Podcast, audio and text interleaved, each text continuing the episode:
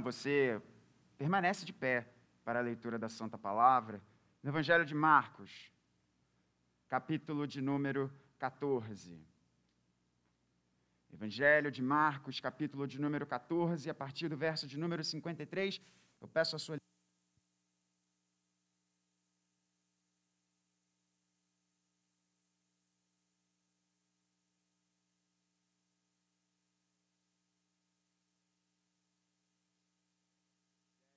Marcos, capítulo de número 14, a partir do verso de número 53. E nós estamos de pé em reverência à leitura da santa palavra do Senhor. Assim diz o Evangelho. E levaram Jesus ao sumo sacerdote. E então se reuniram todos os principais sacerdotes, os anciãos e os escribas.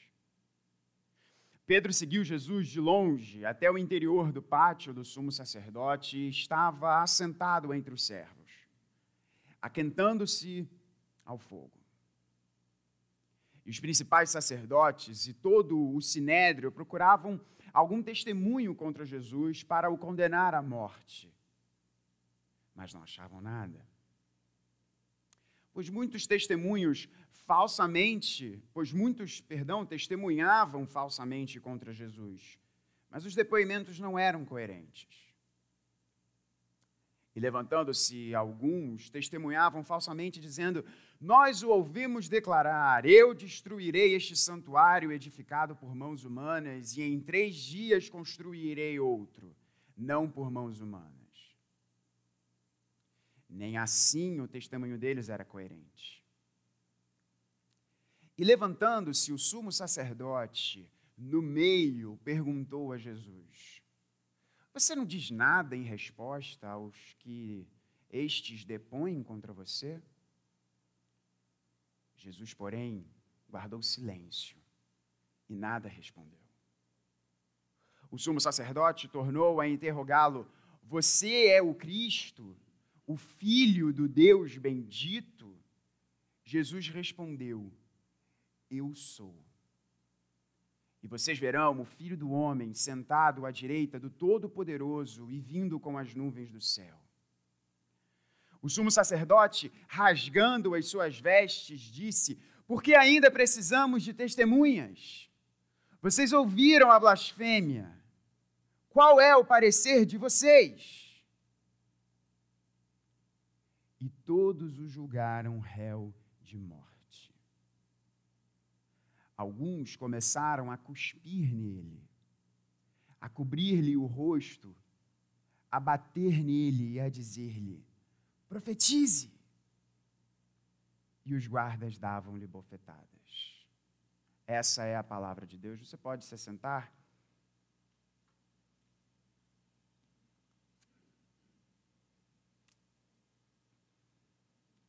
A maior de todas as injustiças a maior de todas as injustiças.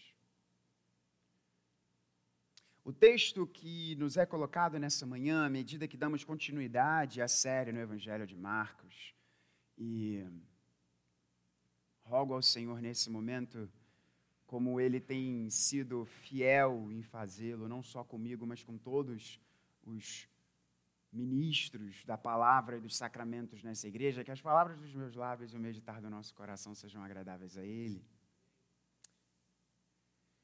Estamos caminhando cada vez mais para o clímax do Evangelho. E é possível sentir, verso a verso, o Evangelho de Marcos termina no seu capítulo de número 16 e nós estamos chegando ao final do capítulo 14. E você pode perceber como que o Evangelho de Marcos, na verdade, não apenas o Evangelho de Marcos, mas como todos os evangelhos sinóticos, dedicam uma grande parcela do seu texto a esta semana, a estes dias. E é possível sentir a tensão em cada palavra, à medida que nós avançamos a imperiosa cruz.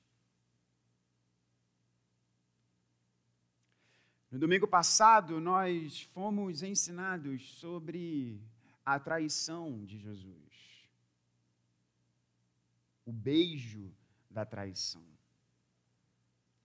E o texto é uma sequência.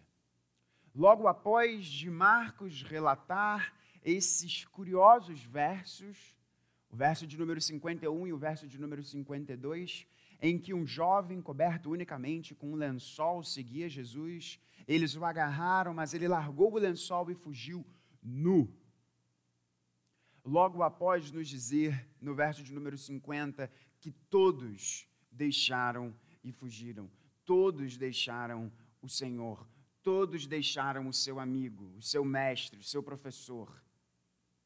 Todos o deixaram e fugiram, até este jovem mas guarda essa informação que ela será útil. Isto acontece logo após Pedro e os seus amigos falarem com ousadia diante do Senhor que, se fosse necessário, eles iriam até a morte com ele.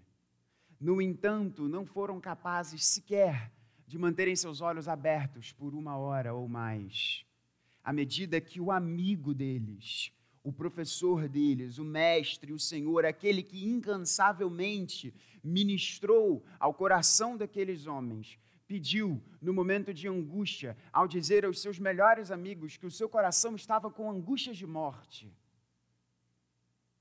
Estes homens, que tinham acabado de dizer: Nós vamos até a morte contigo, o abandonaram no seu momento de oração. Todos o deixaram e agora Jesus é levado ao sinédrio. E este é o texto dessa manhã. E o tempo nos é um forte oponente nesse dia, pois além da gloriosa ordenação, e que bacana de ver, vocês dois estão muito bonitos. Divino e o nosso ilustre tricolor Sérgio Clemente. Ordenados aqui, que bênção, que, que, que bom a gente ter esse momento apesar da pandemia. Isso é. Deus é muito bom, gente. E a gente já ter orado por essa gestação, e ainda temos a Eucaristia. Então, o, o tempo nos é um oponente. Mas nessa manhã eu quero mostrar a vocês dois grandes contrastes que o texto nos apresenta. Duas grandes duas grandes verdades que estão uma colocada contra a outra. E daí trazer algumas reflexões práticas do que você pode trazer, do que você pode levar para sua casa. E para os nossos amigos e irmãos que estão nos acompanhando pelo celular, levar para casa no sentido hum, poético aqui, o que você pode trazer para o seu coração. Diante destas duas grandes diante desses dois grandes embates, diante desses dois grandes contrastes.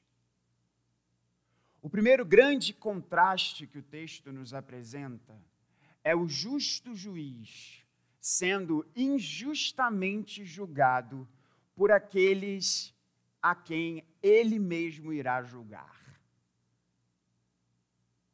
O primeiro grande contraste é a injustiça cometida contra o justo juiz, sendo julgado por aqueles a quem ele mesmo irá julgar.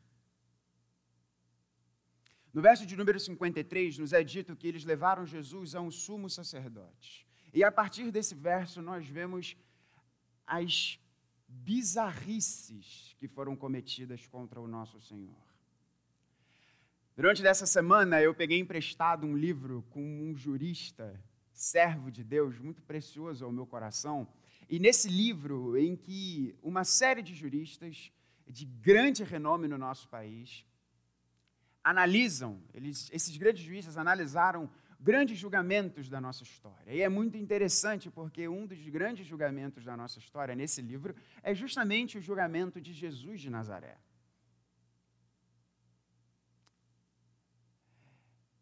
E é interessante porque o julgamento de Jesus contrariou tudo que podia existir de direito processual, de garantias fundamentais, de respeito à lei.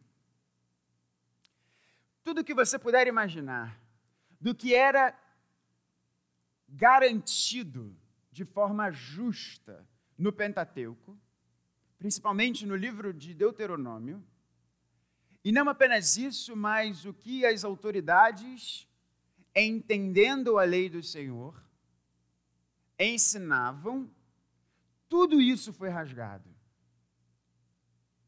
Para que o julgamento de Jesus acontecesse. Levaram Jesus ao sumo sacerdote, e o texto de Mateus, correlato a este texto de Marcos, nos é dito que levaram Jesus à casa de Anás. E talvez você pode fazer um pouco de confusão, porque nos é dito que foi levado ao sumo sacerdote, mas Mateus nos diz que foi levado à casa do sumo sacerdote Anás. E logo depois nos é dito que ele foi levado à presença do sumo sacerdote Caifás. E falou assim: Mas espera aí, será que eles se confundiram? Quem é Anás? Quem é Caifás? Para você entender aqui, Anás era um verdadeiro gangster. Anás foi sumo sacerdote por volta de 25 a 25 anos antes destes acontecimentos. E Caifás era o seu genro. Anás era o sumo sacerdote, e é importante você entender a figura do sumo sacerdote. Na administração da antiga aliança, o sumo sacerdote era aquele que devia fazer a intercessão entre o povo de Deus e o seu Senhor aquele que devia manter o seu coração puro, aquele que devia pregar as boas novas de Deus agindo em favor do seu povo, guiando espiritualmente a nação. Não obstante, Anás vende a pureza do seu coração em troca do ouro de Roma. E à medida que Roma estabelece o seu poder em Israel, Roma faz um acordo com Anás. Porque a posição de sumo sacerdote era uma posição vitalícia. E Anás faz o, segun, o seguinte acordo com Roma: Eu vou sair, mas os meus filhos irão fazer um rodízio na posição.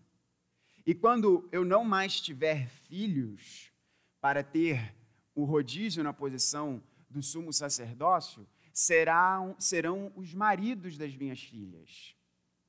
De modo que Anás teve quatro filhos, e depois do tempo de serviço de Anás, cada um dos seus filhos passou a ser sumo sacerdote em Israel. Até que o período acordado de rodízio com Roma havia terminado e Anás não tinha mais filhos corruptos para colocar na posição do sumo sacerdócio. Até que entrou Caifás, o jovem Caifás, seu genro, que era um gangster assim como o seu sogro. E Anás era aquele que ditava as regras. Para vocês terem noção e por que que gangster é uma boa palavra, é uma palavra adequada, Flávio Joséfo vai nos dizer que os vendilhões do templo, vocês lembram dos vendilhões do templo que foram expulsos pelo nosso Senhor à base da chibata, os vendilhões do templo pagavam parte dos seus lucros a Anás. Você consegue imaginar isso? O sumo sacerdote da nação tinha a sua conta corrente abastecida pelo dinheiro dos vendilhões do templo, por aqueles que pervertiam o templo, lugar de encontro de Deus com os seus filhos. O sumo sacerdote, aquele que uma vez ao ano entrava no Santo dos Santos e mais nenhum podia entrar, era este. E o julgamento, e aqui, por uma questão de tempo, nós não entraremos em detalhes, mas o julgamento de alguém perante o sinédrio, notadamente diante do crime reputado como o mais severo de todos, que era alguém dizer que era Deus, ou alguém injuriar o nome de Deus, o crime de blasfêmia, devia adotar diversas regras para que fosse um julgamento justo. Por exemplo, Dois julgamentos precisavam acontecer à luz do dia. À luz do dia. Tudo feito às claras, num pátio grande em Jerusalém um pátio do Sinédrio, para que a cidade inteira pudesse ali participar se assim quisesse. E o julgamento de Jesus aconteceu na calada da noite. Era noite, era tarde, e eles levaram Jesus imediatamente, não ao sinédrio, não às claras, não na praça pública, mas levaram o nosso Senhor à casa do corrupto Anás para ser julgado por este corrupto. E não apenas isso, mas a lei prescrevia que antes de um julgamento de blasfêmia, o sinédrio deveria anunciar à cidade, deveria anunciar a Jerusalém que alguém estaria sendo julgado depois de dois dias, no mínimo, pelo crime de blasfêmia. Para que toda a cidade pudesse reunir testemunhas a favor do incriminado, para mostrar que ele não tinha cometido crime de blasfêmia, ou então para que este se arrependesse do que porventura teria feito. Não obstante, isso não foi feito com o Senhor. O sinédrio reunido ali, e era necessário que tivesse pelo menos 23 membros dos 72, do Sinédrio, e nós não sabemos se essa quantidade havia sido cumprida ou não, nós não temos esse detalhe no texto, mas eles começam a, a buscar pessoas para trazerem testemunhos falsos diante do Senhor.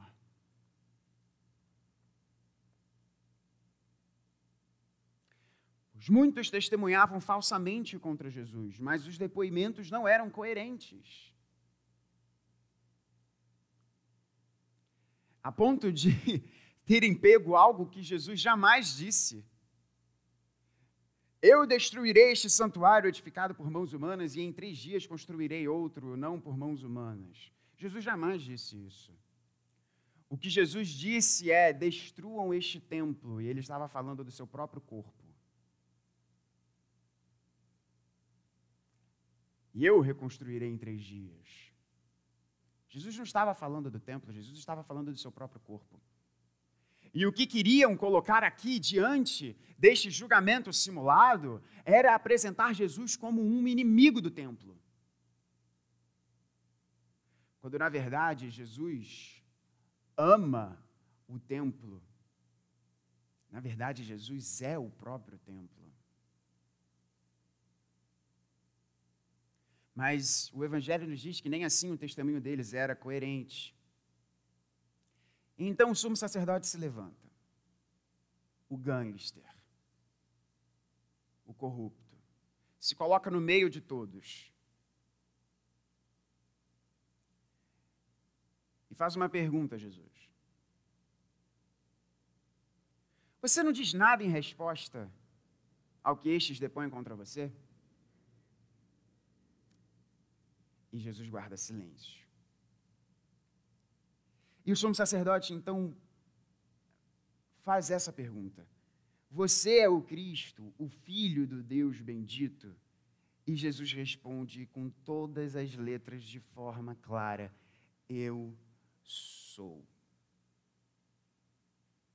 Não é o ponto desse primeiro argumento. O primeiro argumento é enfatizar a, a, a contradição não a contradição, perdão, mas esta oposição entre a injustiça nossa que julga o justo juiz. Mas talvez você já tenha ouvido a baboseira, e eu ouvi isso na faculdade. E eu lembro de eu abrindo a Bíblia para o meu professor de filosofia na PUC. Porque o meu professor de filosofia, e talvez você já tenha ouvido isso, ele dizia: Jesus jamais disse que ele era Deus. Jesus jamais disse que ele era divino. Jesus, em momento algum da sua vida, disse isso. Isso é uma construção da igreja. Isso é uma construção de Paulo. Isso é uma construção de Pedro. Isso é uma construção de Constantino. Sempre botam Constantino como se ele tivesse feito alguma coisa. Mas o Senhor Jesus, e estes homens não chamam Jesus de Senhor, mas segundo eles, o Senhor Jesus jamais teria dito. Eu lembro de eu abrindo a Bíblia ali, antes de uma hora da tarde, que era o horário da minha aula de filosofia, e mostrando para o meu professor: Professor, é, Jesus disse sim. A questão é o que você vai fazer com a resposta dele. E eu me senti tão bem de fazer aquilo.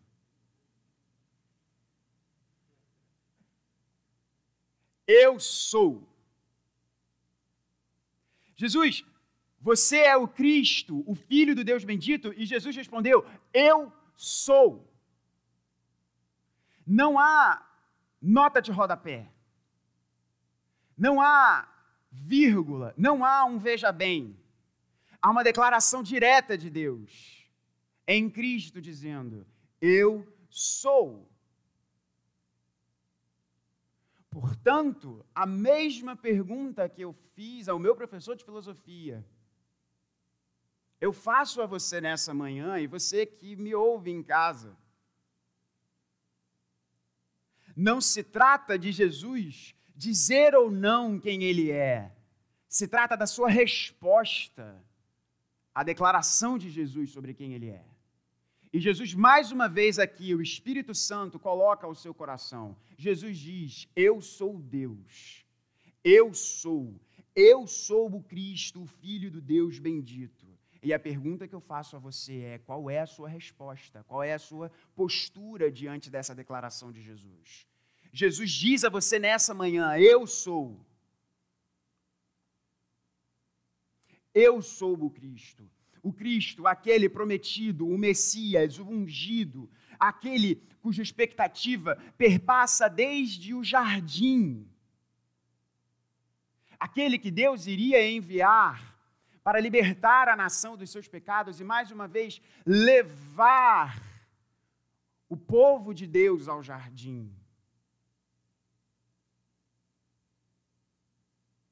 Jardim que nos foi tirado pelo nosso orgulho, mas nos é trazido pela humildade do servo de Deus. E vocês verão o filho do homem sentado à direita do Deus Todo-Poderoso e vindo com as nuvens do céu. O sumo sacerdote então rasga as suas vestes, pergunta para os seus pares ali, corruptos e criminosos: não basta, vocês já não ouviram? O rasgar de vestes era um símbolo, é uma coisa muito estranha, né? Você imagina alguém, ninguém pega a roupa e rasga, né? Não é algo da nossa cultura. Mas na cultura do primeiro século, na Palestina, o rasgar de vestes era para dizer que aquela pessoa foi tão aviltada com aquele acontecimento, com uma fala, com um evento, que ela rasgava as suas vestes para dizer: isso é tão grave que eu exponho a minha intimidade diante disso. Isso é, é, isso é tão forte, isso é tão aviltante, isso é tão grosseiro, que eu, em protesto, em, em, em sinal de, de mostrar como isso é aviltante, eu rasgo as minhas vestes diante disso. É estranho para a gente pensar nessa situação, porque a gente não tem esse tipo de coisa, né? Talvez a nossa cultura fosse como diria aquele meme, xingar muito no Twitter. Sinais dos tempos. E ele rasga as suas vestes. Todos começam a julgar Jesus de morte, batem no nosso Senhor, começam a fazer uma brincadeira de cabra cega com o rei do universo, cobrem a sua frente e começam a bater nele, dizendo: profetiza, descobre quem é que está batendo em você. Vamos lá, irmãos. Qual, qual é o grande ponto aqui? Neste primeiro argumento, e aí vamos para o segundo e traremos apenas umas conclusões práticas para a nossa manhã. A grande ironia do texto, a grande ironia do texto, é que o Criador dos céus e da terra, aquele que estipulou a lei para mostrar a pureza do seu coração. aquele que é justo e justificador daqueles que creem em seu nome, é completamente injustiçado nesse julgamento vil. Perceba a ironia disso. O gangster Anás julgando o dono de toda a justiça. E não é isso que nós fizemos com o Salvador do universo? Ele que vem para que nós sejamos justificados diante de Deus, ele é injustamente julgado por corruptos e maus. E a fala de Jesus ecoando Daniel 7, nós não vamos referenciar, nós não vamos ler o texto, apenas vamos referenciar para uma questão de horário. Ele diz: Vocês verão o filho do homem sentado à direita do Todo-Poderoso e vindo com as nuvens do céu. Jesus aqui está citando Daniel 7, o salmo de número 110. E é importante você entender que tanto Daniel 7 quanto o salmo de número 110 são colocados no contexto de Deus julgando as nações. Então a fala de Jesus é: Vocês estão me julgando mas vocês verão o dia que eu vou julgar vocês. A grande ironia da nossa gente, da nossa gente julgando aquele que é o juiz. Vamos extrair algumas consequências práticas disso no final. Qual é a outra grande ironia do texto? Qual é a grande qual é o grande contraste que o texto nos apresenta. Você lembra dos versos de número 51 e 52? Esse jovem que, coberto unicamente com um lençol, seguia Jesus. E aí ele é agarrado. Esse jovem larga o lençol e foge nu. O texto também nos apresenta um outro querido do nosso coração. Seu nome é Pedro. Ele está assentado no pátio da casa do sumo sacerdote, se aquecendo, se aquecendo. E o texto seguinte irá nos apresentar o que Pedro vai fazer ali naquele momento. Pedro irá negar Jesus. E é interessante porque essa é, se eu não me engano, a quarta mensagem na série de Marcos em que nós referenciamos a negação de Pedro, mas ainda não chegamos no texto, porque ela é muito importante dentro da história aqui da redenção. E o texto de Marcos justamente nos quer, nos, nos quer apresentar este recurso literário, o recurso do sanduíche. Facilmente entendido como recurso do, do sanduíche. Ele tem um nome mais bonito aí dentro da literatura, mas eu me esqueci agora, eu só lembro do sanduíche. Que é o seguinte: você tem um texto que diz A, um texto que diz B, e o texto seguinte nos apresenta A. Você tem uma mensagem, um conteúdo nesse texto. Isso é, uma, é um recurso literário que os evangelhos usam demais. Você tem uma mensagem nesse texto. O texto que vem entre estes dois textos, justamente fazendo uma contraposição ao que é colocado por estes dois textos que estão ladeando o texto em questão. E é exatamente isso que nos é apresentado. Trocando em miúdos. Quem é este jovem? Meu pai me deu uma luz muito interessante. E eu falei assim, cara, eu que gosto tanto de dizer que, que amo teologia bíblica, nunca tinha parado para pensar nisso. Será que tem. Será que meu pai não deu aí, não, não, não inventou o negócio aí do nada para pagar de inteligente e ouviu algum negócio assim? Eu confesso que eu fiquei com esse negócio. Eu falei assim, que? Meu pai está falando um negócio de teologia. Eu, na minha, no meu orgulho, eu falei assim, cara, como é que meu pai falou um negócio desse do evangelho que eu nunca tinha ouvido falar? Que história é essa? E aí eu fui pesquisar. E eu vi que realmente faz muito sentido aquilo. Qual é o ponto? Quem é esse que está aqui com o lençol? Quem é esse? E por que, que o Evangelho nos apresenta essa figura tão. Não, não, é um pouco, não parece um pouco estranho? Porque Lucas não nos diz isso. Mateus não nos diz isso. E João não nos diz isso. No entanto, no Evangelho de Marcos, nós temos essa figura estranha de um jovem em que só está coberto por um lençol, e aí agarram este jovem e este jovem foge. Pois bem, a história da igreja, a igreja primitiva, os primeiros intérpretes da Escritura, que nós carinhosamente chamamos de pais apostólicos, são unânimes, unânimes em dizer que este jovem é o próprio Marcos é o próprio João Marcos. E João Marcos quer relatar aos seus ouvintes que ele não foi diferente de Pedro e os demais. Porque no primeiro momento em que João Marcos, e provavelmente aí aqui, gente, é muito interessante, porque o que, que os pais apostólicos vão dizer? O que, que a tradição da igreja nos diz? Que João Marcos estava em Jerusalém, João Marcos ouviu que tinham prendido o Senhor, e João Marcos pegou a primeira coisa que estava ali diante de si. Devia estar meio calor, né? Porque isso quer dizer que João Marcos estava dormindo nu, né?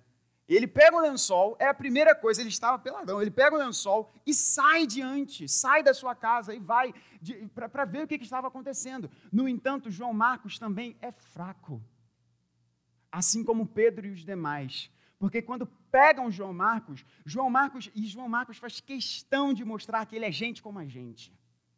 Ele foge. E o que que Pedro está fazendo? Primeiro ponto, Lembra do sanduíche? Essa é a primeira parte do sanduíche. Qual é a parte final do sanduíche? O que é que Pedro está fazendo no pátio do sumo sacerdote? Pedro está se aquecendo, se identificando como os mesmos soldados que prenderam e humilharam o seu Senhor. E Pedro, diante de pessoas que não poderiam fazer nada contra a sua vida, Pedro irá rasgar a confissão do seu coração. Este mesmo Pedro que havia dito para o Senhor: Eu vou contigo até a morte. É o Pedro que está sentado, se aquecendo, enquanto o seu Senhor está sendo esbofeteado pelos soldados. João Marcos foge. Pedro foge e nega ao seu Senhor. No entanto, nós temos aqui, e aí essa é a carne do sanduíche nós temos Cristo Jesus sendo fiel. Diante dos seus acusadores, ele não abre a sua boca, além para dizer que ele é o Messias. Quando alguém te acusa, é tranquilo ficar light, né? Ainda mais se alguém está te acusando de forma errada. O que, que a gente costuma fazer? Nós erguemos a nossa voz, nós xingamos às vezes, nós começamos a engendrar, por vezes, maldade no nosso coração. Basicamente, a gente peca. No entanto, Cristo Jesus, diante dos seus acusadores, cumpre a profecia lá de Isaías 53, em que o servo sofredor de Deus não abre a sua boca diante dos seus tosquiadores. Ou seja, o Cordeiro de Deus, diante daqueles que estão tirando a sua lã, diante daqueles que estão levando o cordeiro para o abate, ele não abre a sua boca, e é exatamente isso que Jesus faz. Quais são as consequências práticas disso para nós encerrarmos a mensagem nessa manhã? Em primeiro lugar, Cristo Jesus voltará para julgar. Nós julgamos o Filho de Deus.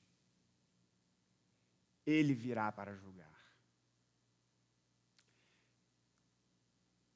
Duas reverberações breves sobre isso. A primeira, todo o seu senso de injustiça diante da triste realidade do nosso mundo, a sua ânsia por justiça não será suprida por nada que este mundo pode lhe dar. Esse senso que eu e você temos de que, cara, tem alguma coisa muito errada com o mundo. Um dia isso será solucionado. Isso será solucionado quando Cristo Jesus voltar em nuvens para julgar. Não são as nuvens do céu, são as nuvens da glória de Deus, a Shekinah.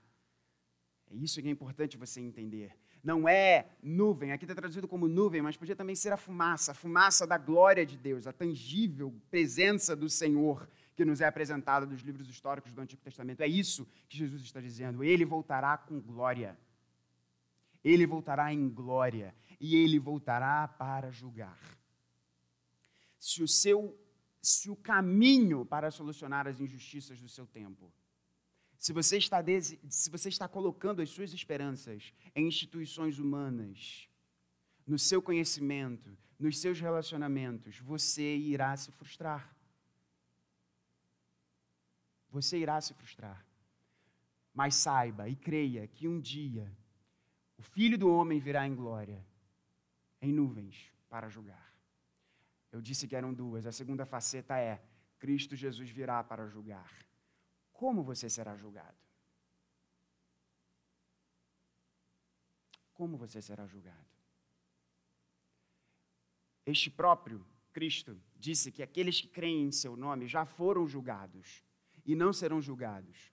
Por que eles já foram julgados? Porque eles foram julgados no próprio Senhor na cruz. A crucificação de Jesus é a forma pela qual todos os crentes são julgados em Cristo. Por isso que a substituição penal é tão importante para a nossa teologia. Aqueles que creem em Cristo Jesus foram julgados em Cristo, na cruz. Mas aqueles que não estão unidos a Cristo serão julgados. A questão toda é saber se estes serão julgados em Cristo ou serão julgados por Cristo. Por Cristo. Tome a decisão correta. E receba o Evangelho de Jesus colocado diante de você. Segundo ponto prático: Jesus é fiel, ainda que a gente não seja certamente eu e você não teríamos a postura que Jesus teve diante dos seus acusadores. Certamente. Nós iríamos pecar e a gente ia pecar com força. Mas nós temos um Deus que é fiel por mim e por você. Nós temos um Deus que, em fidelidade ao amor dele por nós, ele não pecou. Marcos o abandonou, Pedro o abandonou, Todos nós o abandonamos. Mas ele não nos abandona. E ele se mantém fiel ao seu amor por nós. Terceira questão prática, e com isso eu encerro. Você sabe que quando o pastor diz que ele vai encerrar, ele nunca encerra, né? Se essa mensagem, de alguma forma, trouxe convicção de pecado na sua vida, porque o Espírito Santo faz isso, ele aponta os nossos erros. Se você ouvindo sobre o que Marcos fez e o que Pedro fez, você se identificou com isso, eu quero dizer mais uma vez para você o que eu acabei de dizer. Jesus é fiel. E nós podemos pedir a Ele para que Ele incute em nós a sua fidelidade, para que nós nos permanecemos, para que nós permaneçamos, perdão, firmes diante do seu chamado. Até que ele venha. Até que ele venha. E reine para todo sempre nesta terra. Que Deus nos abençoe. Vamos participar da mesa do Senhor.